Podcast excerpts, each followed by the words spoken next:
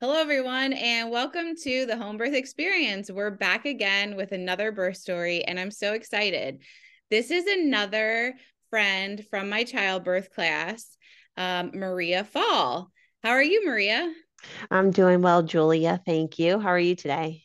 Great. Um, Maria and I were just chatting before we hopped on here that we're both new moms and we're both a little bit tired this morning. Extremely.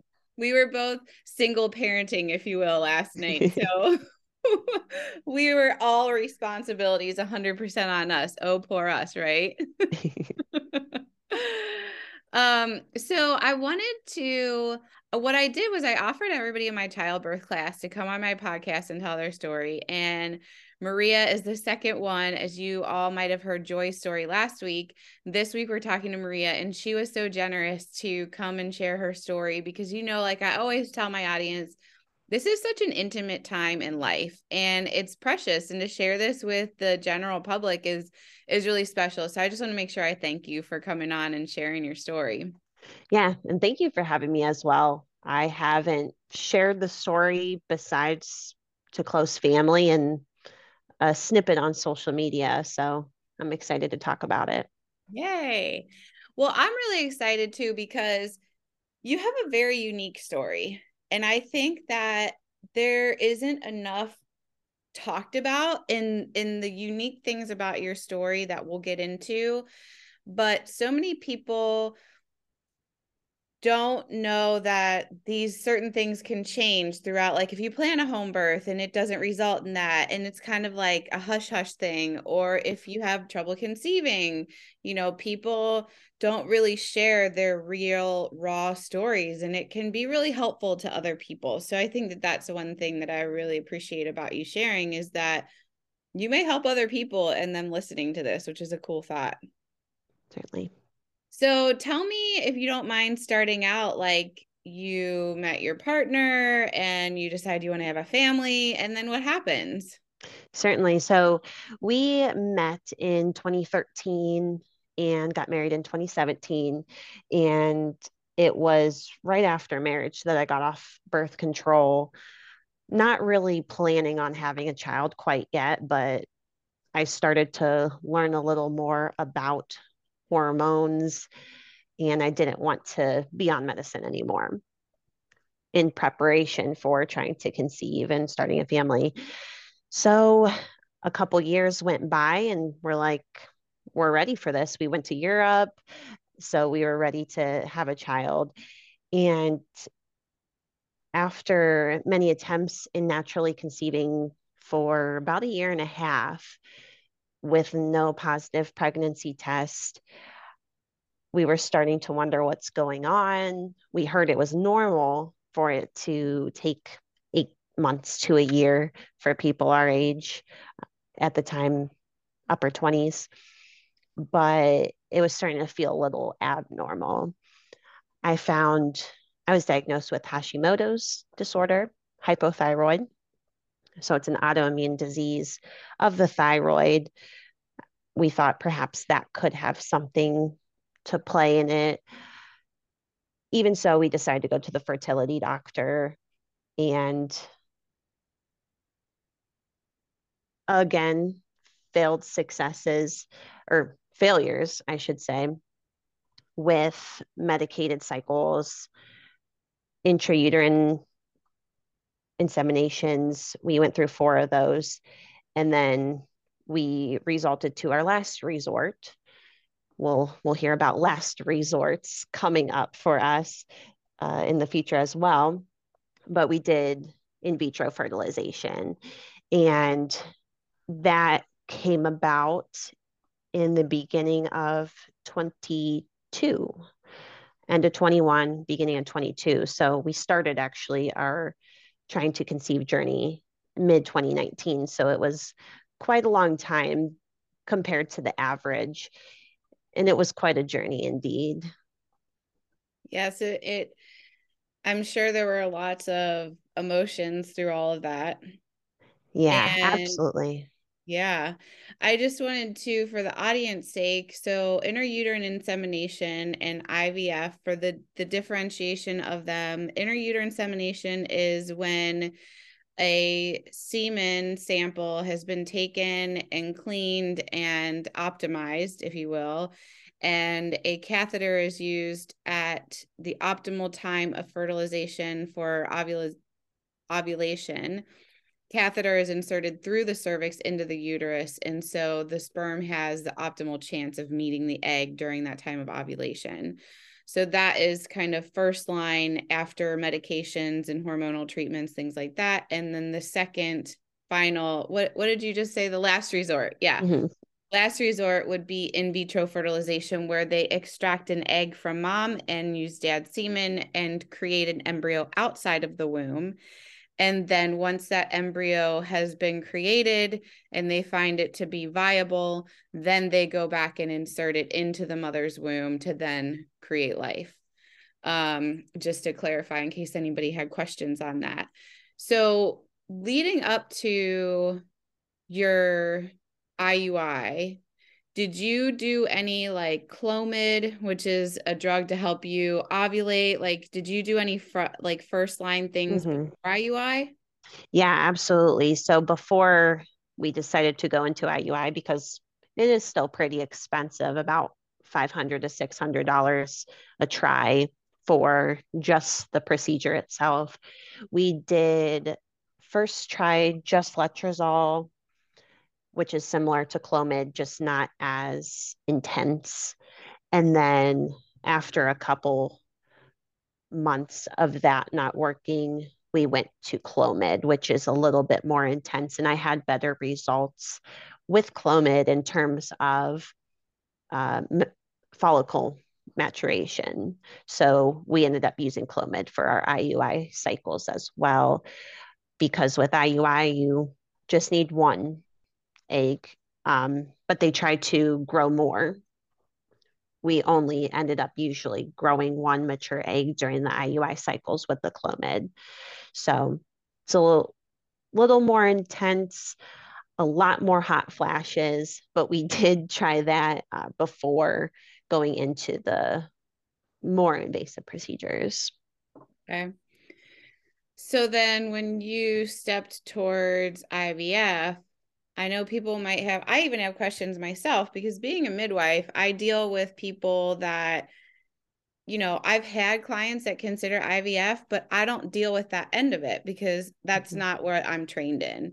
So I'm interested to know, like, what did it look like? Injections, daily, hour? Like, what was the timing? How did it make you feel? Like, how involved did your partner become? Mm-hmm. I'm just curious. Yeah, absolutely. So to take that step was difficult because I am the kind of person that I don't even like to take Advil or Tylenol when I have a headache. So, continuing to take medication, especially during in vitro, was a big step because it is daily injections, multiple types of medicine. So, in the beginning, we would have to grow as many follicles as we could to have our best chance in multiple eggs. We had about two to three shots every morning around 6:45 a.m. So that prepped us a little bit for the early weekings with the baby. Didn't help much now, but we um, had my husband actually do the shots. It was lower abdomen shots. I was a little nervous to do the needles myself. So he always did those for me. Thank goodness. And then once the eggs would grow, usually about after a week to 11 days, with my body having a mind of its own, we ended up going past the average time. I was actually nervous they were going to cancel it, uh, cancel the procedure because after 11 days, I wasn't really showing any follicles. And I pretty much pleaded to my doctor. I said, Can we just up the dose? I don't know how this works, but can we try to up the dosage and try a little longer? And they said yes. So we upped our dosages a little bit longer for a little bit longer. And we ended up having four follicles that were mature enough for them to extract. So I had to be put under, go to the doctor's office early in the morning. My husband would have to provide the semen sample. And then, or wait, no, that's later on. That's my new mom brain. I was put under for the surgery of extracting the follicles. And what they actually do, it's it's a little cringy, but they they go up the vaginal canal and into the ovary put in a needle and basically suck out the fluids that the follicles are in, bringing the follicles out. So I had some recovery with that. I definitely took the next couple days off work and just laid on the couch. Moving was very hard. Uh, trying to go to the bathroom, even just peeing after that was difficult. There was a lot of swelling from the medication. And then once it was all extracted, it was a, a big change. But four actually isn't that much. Uh, many women will get over 10 follicles. So we were feeling a little discouraged, a little happy because going into that, we thought maybe we only had a couple. And we had to wait around then to see if they would continue to mature into what's called blastocyst when the egg and the sperm fertilize and then start growing into a multicellular organism. We had three continue to mature and fertilize. So those three went off to be genetic tested. That was another waiting game, trying to see if all the chromosomes were there and normal. So we got word. You, oh yeah. If you don't mind me interrupting you, the because you said another waiting game, and as you're telling me that, I'm thinking to myself, wow, like that feels so emotional and so heavy to me. So what was the waiting period after the extraction between the extraction and the fertilization? Yeah, so it takes about five to six days. So almost a week to see if the egg will be fertilized and grow, which is pretty much the same in the natural body. You won't see implantation happen until about five days to a week or so. So that's around the same time frame there. And then the genetic testing takes a, about a couple weeks wow. in waiting for those results. Holy so, so you have to wait a couple yeah. weeks before you even know if it can be implanted. Yeah, exactly. Uh, so we waited around, just tried to live life. There's nothing you can do in that time frame.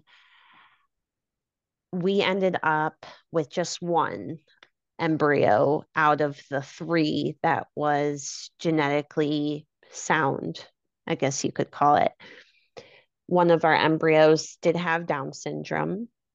And then the third was missing a portion of chromosome 12. It gets very technical and, and specific, which is really neat. Those embryos, anytime there is some sort of genetic abnormality, there's a higher risk in miscarriage. So even though we may be okay with a child having Down syndrome, it still is risky to go through the transfer because of the risk of miscarriage. And I did learn that is most of the time why there are miscarriages because of those genetic abnormalities that women wouldn't normally know about. So, um, though I never did experience that side of it of infertility i do want women to know that if there is a miscarriage it's absolutely nothing you did. It's not that glass of wine you had right. or whatever it may be. Often it's just things out of your control. We don't have anybody that we know of with down syndrome in our family so it's very random. Yeah Wow, that's incredible that you got to know those specific things about each embryo. And then mm-hmm. how did that weigh on you emotionally that you had three and only one was being transferred? yeah, that was hard we definitely had to focus on our faith at that point. You know, ask God, why would He get us this far and have this one for it to not work? So our, our prayers were definitely the strongest they had ever been during that time. And I might try to try not to cry now, but um, that one we have now is our, our baby Jack, almost yeah. five months old in about five days here. So it's it truly is amazing that he he was the strong one that made it and here we are now with him. I know you're making me cry. wow, what an incredible journey to get even to be pregnant. Yeah. Oh, it, that Whoa. that part it was amazing. So our little Jack was frozen as an embryo, a blastocyst, uh, for about let's see, we transferred him. It was actually February 22nd of 22. So it was a, a beautiful angel numbers day there. Yeah. So he was frozen for about two to three months until we were able to transfer him. The preparation for that is a daily injection in the upper butt region of progesterone to prepare the uterus. Normally, the body's naturally producing progesterone when an embryo is implanted. But since I didn't have any embryo in me yet, we had to do that with medication.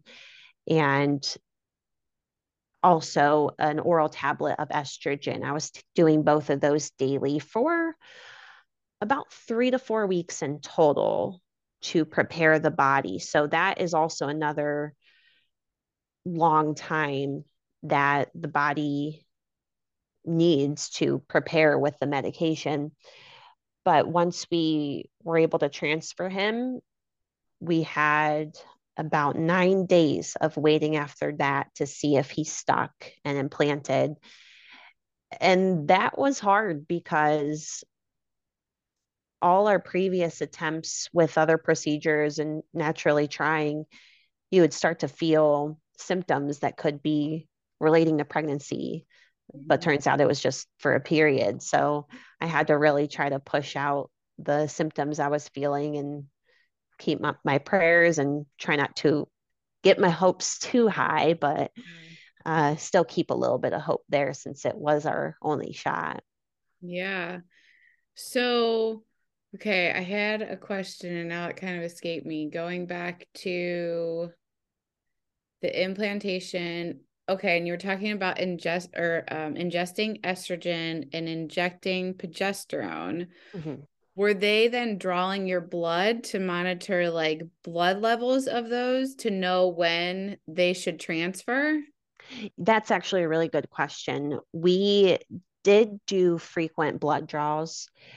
I got very used to it. I could start watching the blood come out of my arm when before I would have to look away. We would monitor that way. And we actually and this is why we were a little delayed in our transfer. We did a mock transfer in December of 21, where I took all those medications in prepping my body, but we wouldn't transfer. We actually did a uterine biopsy instead. And in that biopsy, the doctors were able to see if essentially my uterus was ready and responded well to that procedure or cycle of medications. So that was another procedure about it was a about a thousand extra dollars, but in my eyes, well worth it, especially with having one embryo. We did want to make sure the levels of medication I was getting for the time period I was taking it were spot on. Oh my gosh, if you've gone this far, why would right. you do that? I mean, like hello, a drop in the bucket. yeah. I will say that was probably the most painful experience I had had. It was very uncomfortable. Yeah, they're taking a piece of your body. yeah. Wow. So not fun, but worth it for sure. Yeah. Okay, so then do they do they're drawing blood what point do they do ultrasounds to view what's going on? Very frequently. I also got used to the little um, intrauterine ultrasound as well. Yeah. So that was pretty much every appointment. They're monitoring the uterus and, um, well, especially prior when follicles were growing, constantly monitoring how many follicles there were. And that was always very cool to see early on. I had never had a baby in the womb. So these follicles were essentially my babies at the time. And yeah. it was really cool to watch those grow as I would go to each appointment. And then we would also have the ultrasounds then after when the uterus was prepping to see if the lining was thickening. Wow. Okay. So the day for transfer comes based on your blood levels and ultrasound that okay your body is at its optimal point to transfer little jack and how does that day feel for you? Oh it was an amazing day. It was actually about a week after the original scheduling. I was supposed to transfer on february 15th a day actually right before my birthday my birthday is the 16th and i was about to turn what was I about to turn? I was about to turn 29. Okay. and so in my head, after this whole journey, I'm like, okay, let's go. Let's be pregnant before I turn 29. And that ended up not happening because my body wasn't ready yet. Uh-huh. With the monitoring, they knew that. So it did have to be pushed back about a week. And that led us to February 22nd. Okay. Um, I think I was checked probably the 20th or 21st or something like that to know that the 22nd was the day. So that was ended up being very exciting because it was 222 of 22. Yeah. That's so cool. Yeah. And I just I'm thinking about the practitioners on the end of doing this. You know, the doctors and nurses and scientists that how like so many people got to be a part of your conception. That's just yeah. like it's amazing to think about. Oh, it's it is amazing. My nurses were great. My doctor was always on it. The the day of I didn't like them so much because I had my bladder have to be so full for them to easily see it on the ultrasound. So that was yep. Not fine with the ultrasound on my uterus my bladder is full pushing down. I thought I was going to pee on the doctor, yeah. to be honest. Yeah. I know that feeling. I've been there. yeah. Wow. Okay. So you have the transfer and then did you just feel like this delicate little porcelain doll afterwards like not wanting to do anything? Or like you were saying women don't feel bad if it was you know like it wasn't that glass of wine if you miscarriage like um, had a miscarriage. And i i agree with you like we feel so responsible and carry so much on our shoulders when it's not necessary. I mean, it's just what we do, you know, because we're women. But how did it feel that waiting time? Yeah, definitely. I felt much more fragile, like I had to be careful, especially with my stress level. I just focused on trying to relax. And again, I'm I'm coming from a person in the infertility community, so I know relaxing and and taking those vacations honestly have nothing to do with how you're going to conceive but for for my own peace of mind i wanted to ensure that my body was relaxed and in the best health that it could be in those next uh, couple weeks. I did ask my work. I was on a hybrid schedule. Some days in the office some days at home. I did ask them to be at home during that that two week wait because one less stress. And two, if I did end up getting the bad news, I would be in the comfort of my home and not risk being in the office around coworkers instead of my husband. And and it worked out that we got good news. It was on actually March 3rd. So again, the rep- repetitive number, which was amazing. Uh, I was home. I got the doctor call, stepped away from work, and my husband and I took that call together. And we heard that my blood work came back positive, and that was honestly the best moment. Me and my husband just sat there and we cried. Yes. Happiness. Uh, and I started to just think about all the exciting things and the preparation that I had had to hold myself back from thinking about in the past. So it was a beautiful day. Absolutely. That is a beautiful day. Mm-hmm. So from there, what did your medical care look like? Because I know you were planning to have a home birth. Yeah. And you and I met at well, how far along were you in your pregnancy when you started class? So in the birth class, I was actually the least furthest along in our class. So yeah. I cannot even remember. I can't remember either. We finished in September, I believe, and I was due in November. That's right. You were due in November. I do remember thinking, I remember you specifically because yeah. the latest. Okay, so but back up. Um, so you're pregnant now. How many visits did you have? Like, did you continue care with the doctors? And how did you decide from going from IVF, which I always find interesting when I have an IVF client do a home delivery, you know, like you're not any different than than any of us. You have your desires just because you had to conceive differently doesn't mean that you didn't like I don't know. Some people say, "Well, I can't believe that somebody that trusts the medical system would want to have a home birth? And i try to explain to them like it's not trusting the medical system. It's that that was their route to conceive. That was mm-hmm. their journey and their path.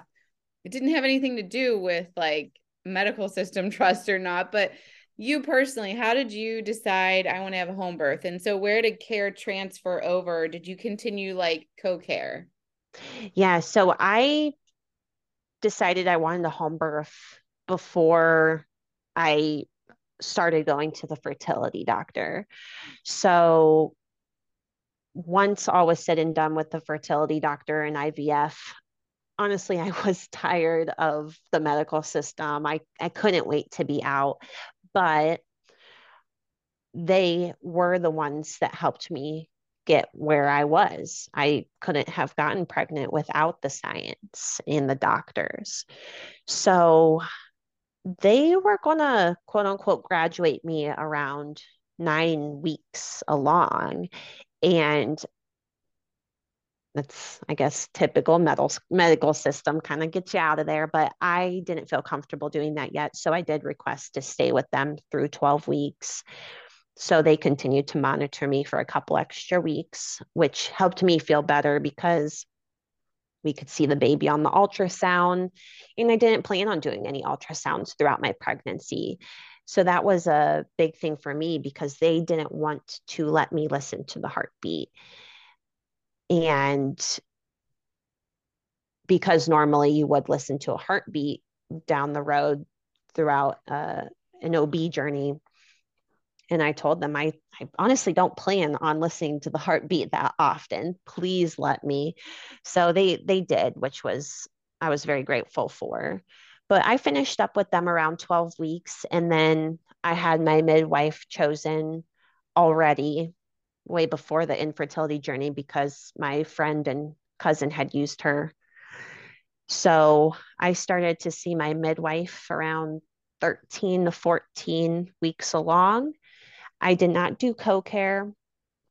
I knew from the get go that the views that I have for my pregnancy they didn't align with the basic medical model and I went into it just trusting my body.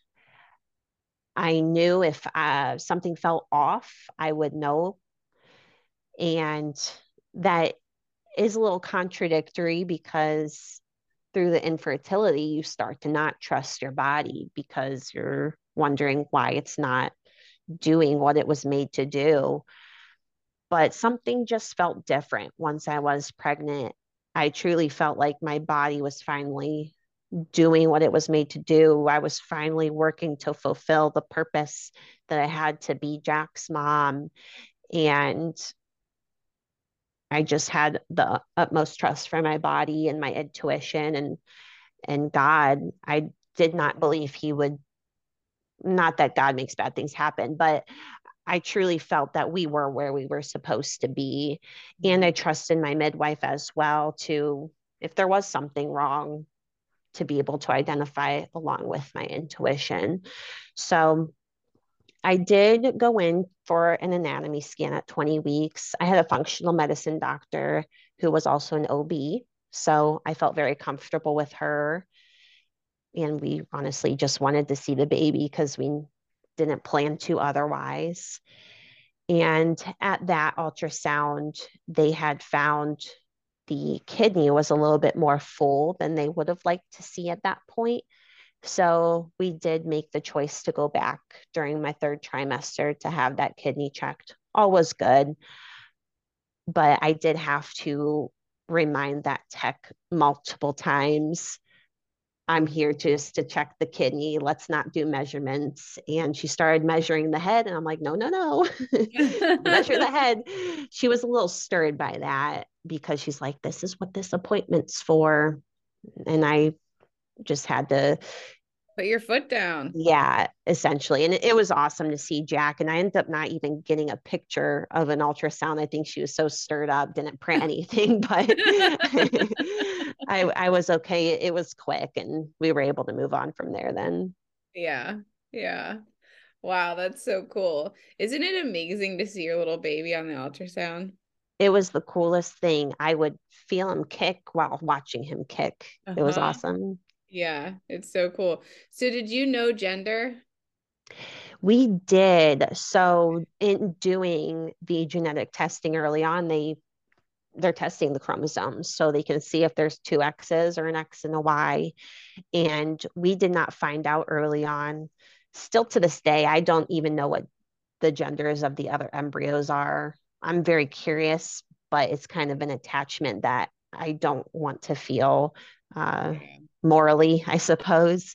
Mm-hmm. And we decided to have my brother and sister in law be the ones to first know the gender and uh, host a gender reveal for us. Oh, cool. So, yeah, around nine weeks pregnant on April 9th, it was of 22, they held a gender reveal and we saw that we were having a boy, and that was very exciting. Oh, how exciting. Yeah, I love it.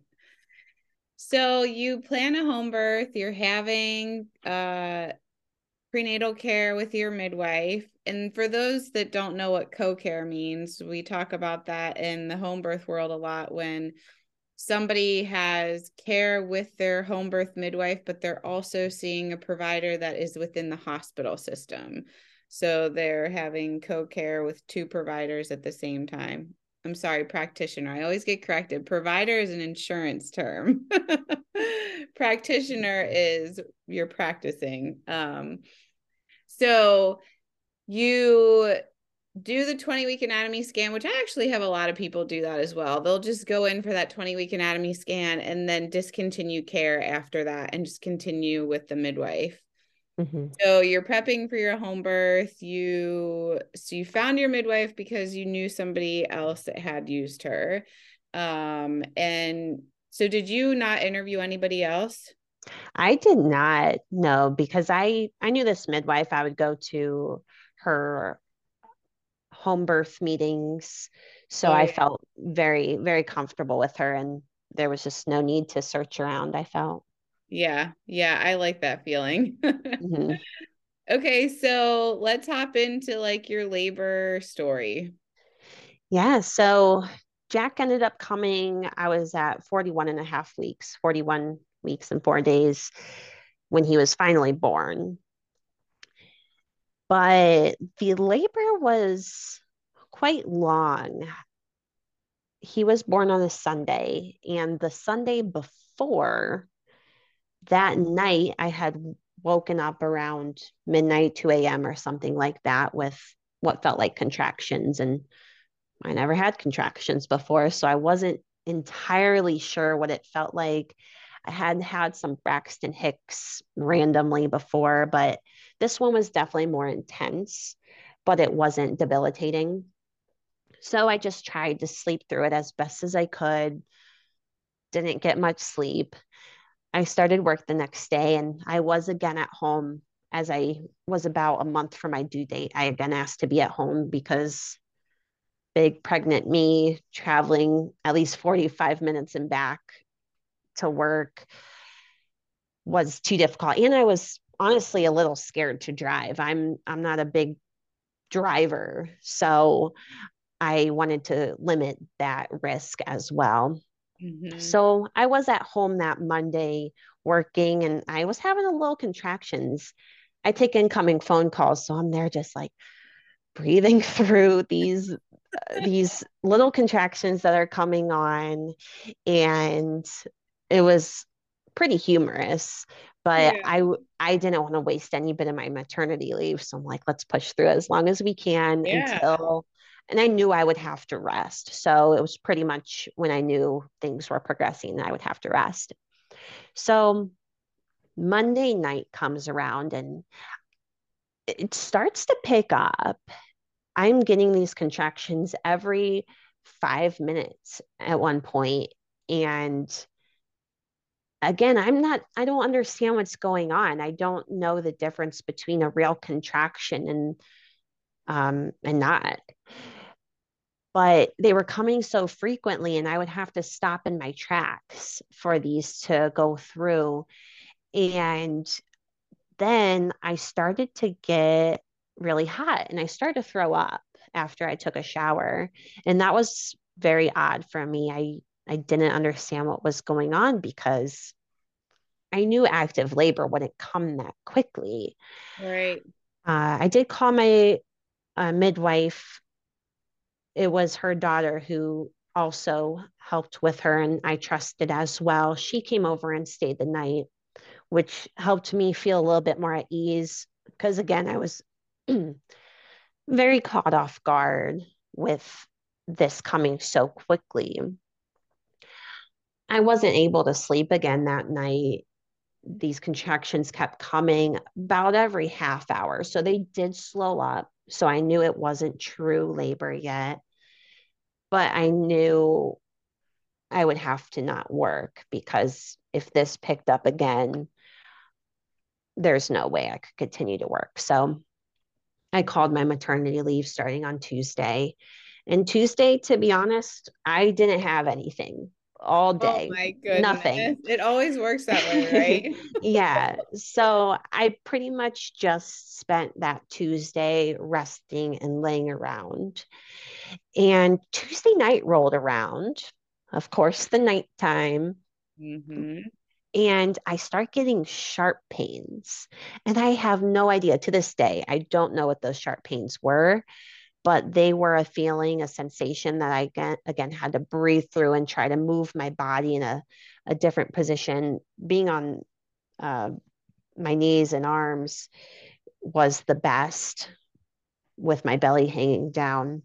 Where were you feeling these sharp pains? They were they were low around where the where I was feeling those contractions, my cousin thought maybe it was kidney stone, but I wasn't feeling them in my back. And right. what I was reading, I would feel that in my back. So it was all uterine and it was weird. And that was the worst night. I could not sleep through these sharp pains. I was up every five minutes at that point.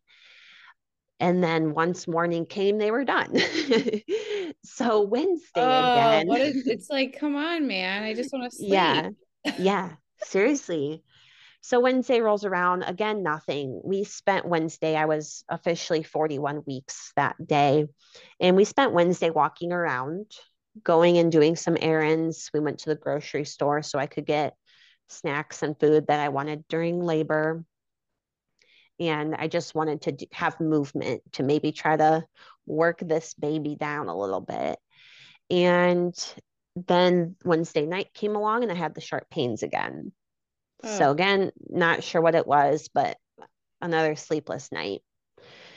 So going into Thursday, we had dinner with some friends at a friend's house. And in the evening, I started to get the contraction feeling again. And I thought it was just my mind playing little tricks on me. So I'm just breathing through or playing a game. And I stayed up later probably than I should have mm-hmm. because I don't know, we went to bed at about midnight and then 2 a.m. rolls around and I get not the sharp pain, but the actual contractions. And and this is the moment where I truly believe it was real because from then they didn't let up very much at all. So I took a bath.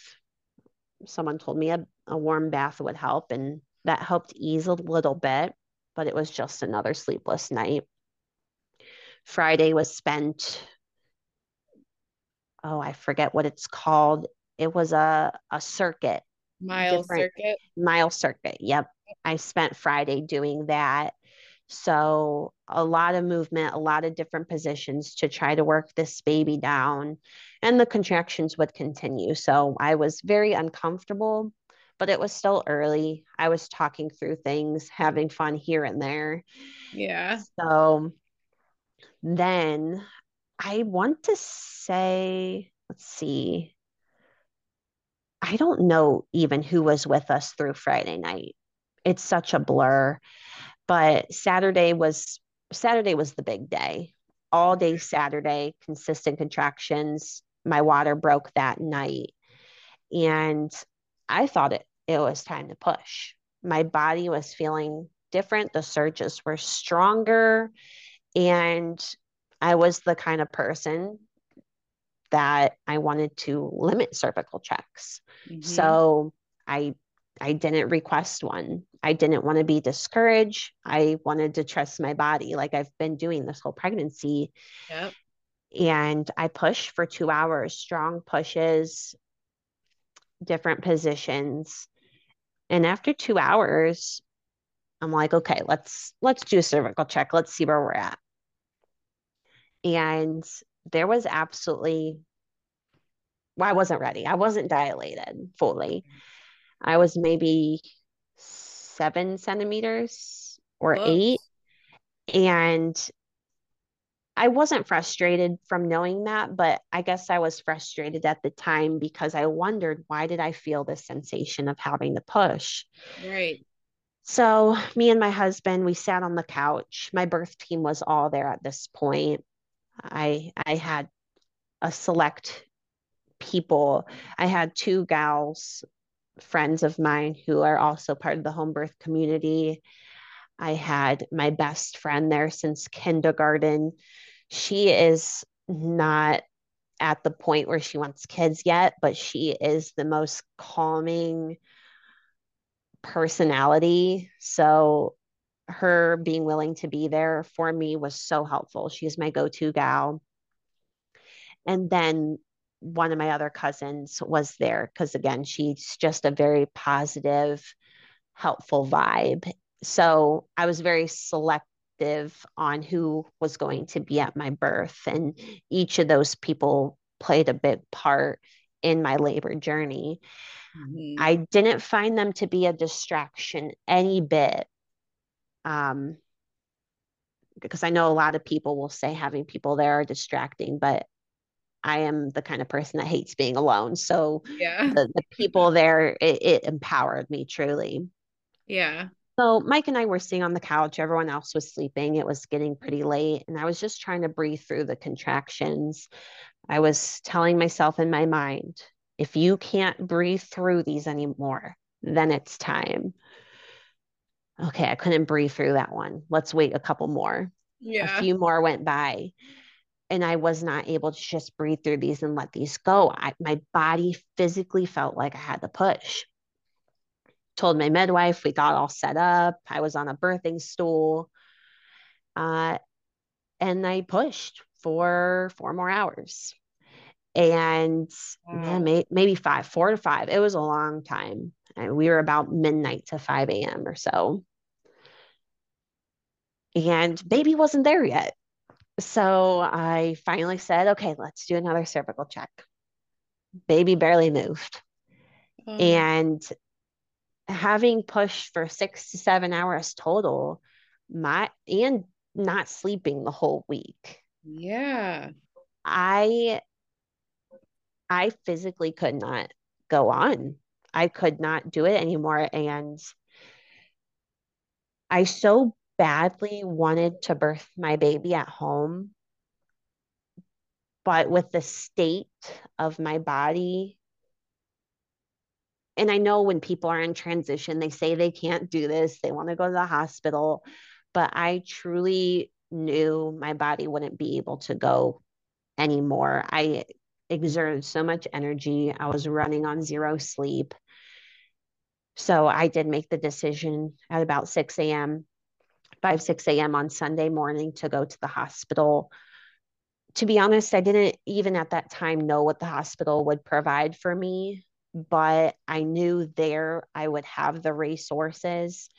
And I've always been aware of the resources there, and I knew I would only use them if absolutely necessary. So I did have backup hospitals.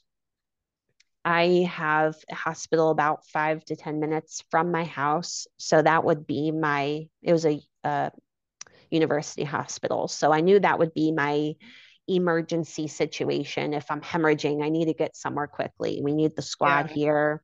I knew I would go there. Or in terms of maternal exhaustion, I knew I would make the trek about an hour away. I went to Wooster Community Hospital, where my functional medicine doctor was at the time. I did start seeing a different doctor as she had left that practice, but it was an hour drive. So I knew we would only go there if it was non emergent. Mm-hmm. So my birth team packed up all my things because I didn't have a hospital bag packed. I wasn't going right. to want that because if I gave birth at home, there was no way I was unpacking my bag. right. so my birth team started packing my bag and I got to the point I started throwing up. It was the weirdest sensation. Uh, my my body kind of stopped my contractions for a moment because I think again it I was just so pushed to my limit.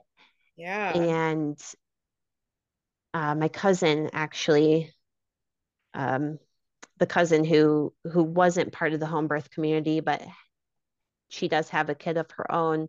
She sat in the back seat of our truck with me while my husband drove.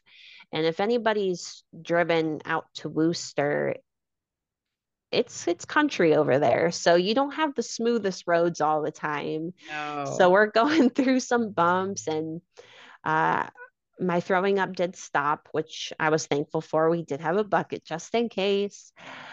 But we finally got to the hospital about 7 a.m we did call them in advance because again it's a it's a small community hospital. So it's not like a cleveland clinic where people are just constantly in and out giving birth. Right. So called them in advance. And my my cousin grabbed a wheelchair as my husband helped me out of the truck again we're in a truck so i have a big big drop down a little bit and the contractions were starting to pick up again they stalled out for a little bit i think to help me maybe i was in survival mode yes absolutely so I got in the room pretty quickly and I'm just breathing through the contractions. And when I got in there, I was 9.5 centimeters dilated. So, right there. So, again, a bit of frustration because of the time that had gone by. But they put me on fluids and that perked me up very good. And going into the hospital, I was I was ready to be offered or have things pushed on me that I knew I didn't want. And even though I was very delirious and out of it, I was still able to decline things such as I, I didn't have the GBS swab during pregnancy. So they wanted to either do that or give me antibiotics, treating me as positive. But I said no. Um, and I also had to make decisions on what would happen to my baby after the birth, like the the Hep B shot and the iGoop, I forget what that's called, all that kind of stuff. So I was having to be making these decisions when I'm out of it. Mm-hmm. I, I didn't have any drugs still at this point, except for the IV fluids, but I was definitely still out of it and exhausted and worn down. So I'm very, very glad that I had educated myself during my pregnancy so that the the decisions I had to make were just second nature and I didn't have to think about them. yep. Yeah. Exactly. So I was able to push longer. I was on fluids. I started to get nauseous again. I, I had a lot of throwing up. I did request anti nausea medicine. Uh, they didn't have anything, I guess, that they could put in my IV. So I took a shot of something and it helped greatly because I also had the worst heartburn during my pregnancy. I had to sleep sitting up for about five months. oh my goodness. so being in the hospital and they were kind of dictating my positions at that point, which was fine by me because nothing felt good. Mm-hmm. So I'm just like, tell me what to do, yeah. where to be. And, and one thing I was, I was, I was laying back, which isn't optimal, but the heartburn was really bad then mm-hmm. and the nausea. So I took that medication and I had strong pushing. I did want a mirror. I'm like, I want to see this baby. And we could see his head. He had a full head of hair and we could see that poking out. So he was right there. Um, oh, I guess I should rewind. I was only 9.5 centimeters, but I did breathe through a bit and we finally got to 10. We did verify. I'm like, I'm not pushing until I know for sure this time. Yeah. yeah. so he was right there, but he was not getting past my pubic bone. Okay. The again, not the ideal, but the doctor was trying to um, I don't know, or nurse was up in there trying to move some things to help him get past the pubic bone, but he just was not coming through. And he, again, we could see his head plain as day. But four hours went by, and the IV fluids gave me what they could. And I again was just so exhausted. I was to the point where, like, I felt I could pass out. And I bet you were. I mean, this yeah. was so long for you. yeah. So they offered nitrous oxide at that point, or they wanted to do the vacuum. Okay. And I've never heard of the vacuum being successful for anybody. Uh, I've only just heard horror stories with pelvic floors. So I'm like, nope, it's still, I would have to still push. It's stress on my baby. I didn't want it. They really tried to push that because I was like, just give me the C section at that point. I think they wanted to avoid it, but in that moment, I truly felt that that was going to be the safest option with least stress on me and my baby. Mm-hmm. Um, again, it was a small community hospital. So they told me somebody else was in the OR and they couldn't take multiple. So I had to wait. I don't know if that was just a trick, not really sure. but I'm like, okay, put my order in. Um, yeah. um, in the in the meantime, they brought that nitrous oxide, and I honestly didn't know how to use it. They said I would still feel the pain, but I wouldn't care. Yeah. And at that point, the pain the pain wasn't even the bad part for me. It was just I couldn't give anymore. So I didn't really even bother. And by that time, it even came in, they were ready to bring me back. And I also had some requests with the C section.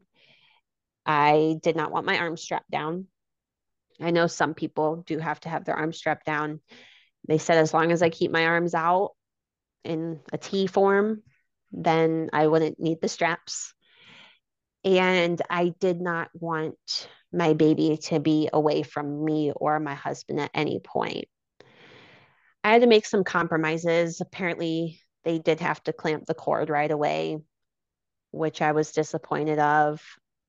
But later on, uh, I had my placenta encapsulated, and the lady who did it said there wasn't much blood in the cord anyway. So he probably drained it, which was good. the baby drained yeah. it. uh, so I ensured my husband was able to go back to while they did the assessments. I didn't want assessments done yeah. right away, but I think they were nervous for me not being GBS tested.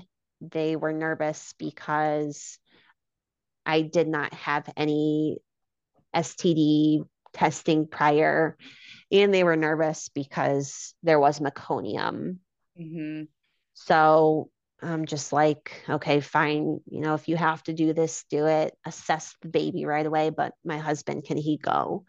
Nurse said yes. And so when it baby was pulled out, he was crying. My husband immediately followed the baby with the nurse, and he kind of got yelled at. Actually, uh, the the person who was behind me working the drain fluid IV thing yelled at him because he was having to pass by my abdomen and they don't like the dads seeing the the mother wide open. Right. But he didn't care. He was like oh they told me i could and he just kept going. I'm like yeah good job. Yeah. So mike my husband stayed with jack the whole time and Jack was crying the whole time and I could hear him. And it, at that moment, it was music to my ears. Absolutely. And it was the longest five minutes of my life. But when they brought Jack out and put him on my chest, he was immediately silent. Oh. And in that moment, it, it didn't matter anymore that I had my last resort in the way he was coming to this earth.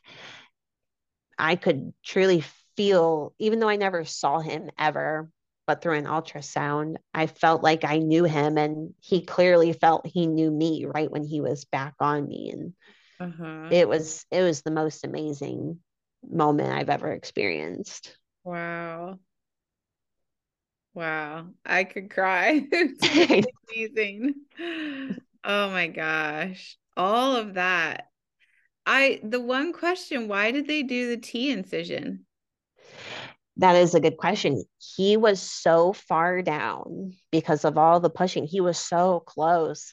And they had to do a T cut going up toward my belly button on my uterus to get him to push back a little bit more so that they could pull him out. Wow. Yeah. And that it it does feel funny to have such a fragile scar on my uterus that I can't see. And it's a little scary if it comes down to a second kid, which I'm not planning on anyway. I'm not doing IVF again, but yeah. uh, it just is interesting because he was so far down and so close. I, I wonder I wonder if I had sleep that week or I didn't push when I wasn't dilated, how different things could have been. Yeah. But I try, again, I try not to dwell on it because I was confident in every decision I made throughout the whole process, and every decision was mine. And that that leaves me with a lot of peace. Yeah, that's important that the decisions are yours.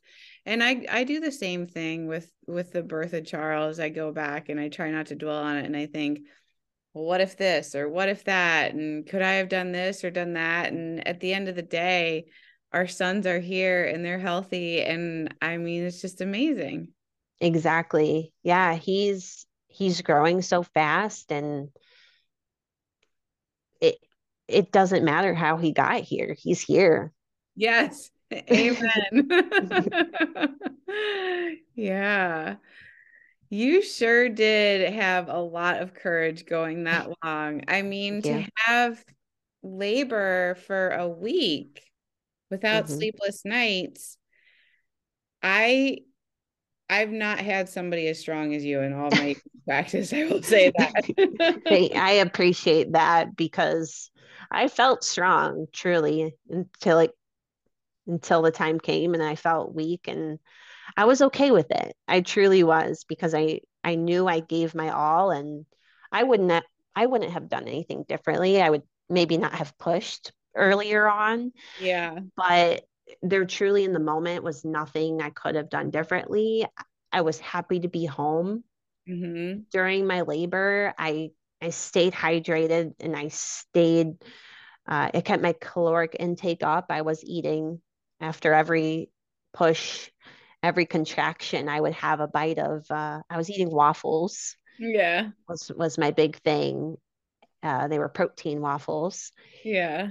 So it it it was a journey, and I I know my husband definitely sees me in a different light now because he he saw how hard I was working and I know he was amazed and he was part of it too. We did this one uh, uh, pushing position where he was behind me holding me up under my armpits and I would squat down and and try to push that way and we have some funny pictures of his face in those positions because he is dying from the weight but it's it's so funny because it's just the classic joke of men through labor. Uh-huh.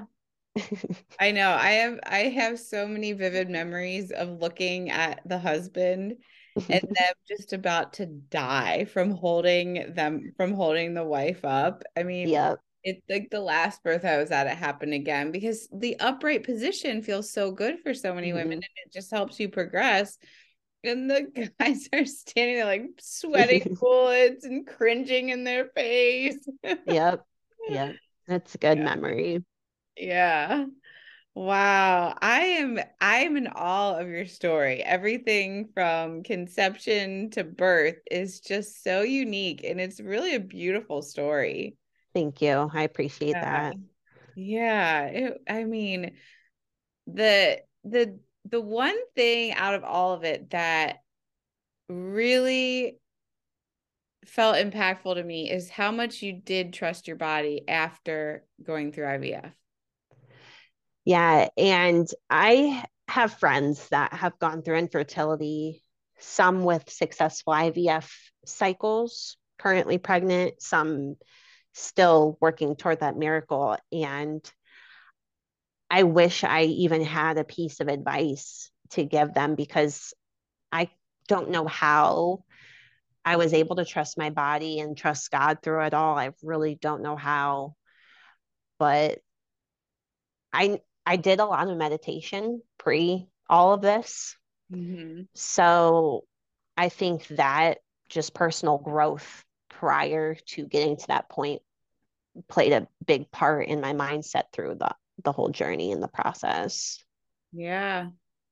Yeah, I mean that's incredible the trust that you had. Thank yeah. You. Wow. Well, is there anything else you want to chat about? I feel like wow, I just am in awe. Like I could go back and listen to it all over again. it's live. yeah, no, I'm excited as well. I, I just really appreciate you bringing me here because it's it's just funny for a person like me i mean still to this day my my child isn't even vaccinated right now we're we're delaying it all and i'm just a person not willing to be part of the medical system mm, but with having to go through ivf and then a cesarean i i do want people to know it it's not evil going through right. the medical system I mean, we have this medicine and we have the science, and it can be of great use as long as I feel we're educated on it and are able to make the decisions for our bodies. I'm finding now, as a woman back in the working world, a mother in the working world, it's difficult. I feel like society is not for us. So we we got to stay strong and just kind of keep pushing through and be true to ourselves. I agree with that. It it does change your viewpoint after having a child. Mm-hmm. Yeah, I agree. I feel like wow, we really have to to push for our not I, I don't want to say rights, but it's kind of the only word I can think of. I mean, there's just so much judgment upon us. Yeah. is what it comes down to. There's just right. so much judgment upon every decision we make as women and we do we have to stay strong yeah and i think that's exactly where i'm getting at with with the judgment you just have to you have to make the decision of what's best for you and your family in that moment in all moments mm-hmm. and push past all the kinds of obstacles that you run into. Absolutely. Yeah. Well, this has been wonderful. I'm so glad that we got to sit down and chat because even though we went through childbirth class together, we were there paying attention to the class. We didn't really get to chat and get to know yeah. each other. and certainly learning a lot and eating lots of snacks is what I was doing there. yeah, me too. it was a good time. Yeah, it was very helpful and and yeah, I appreciate you having me here and really doing this podcast. I I learned about it just recently with you inviting us, so I'm excited to listen through them all and and learn from other people's stories because I think that's the best way that we can learn and feel empowered by our own journeys. A hundred percent. I agree. Yeah. Well, if that's all, I am going to sign off now. Thank you, everyone, for listening. And please rate and review us and let us know what you want to hear next. Until next time.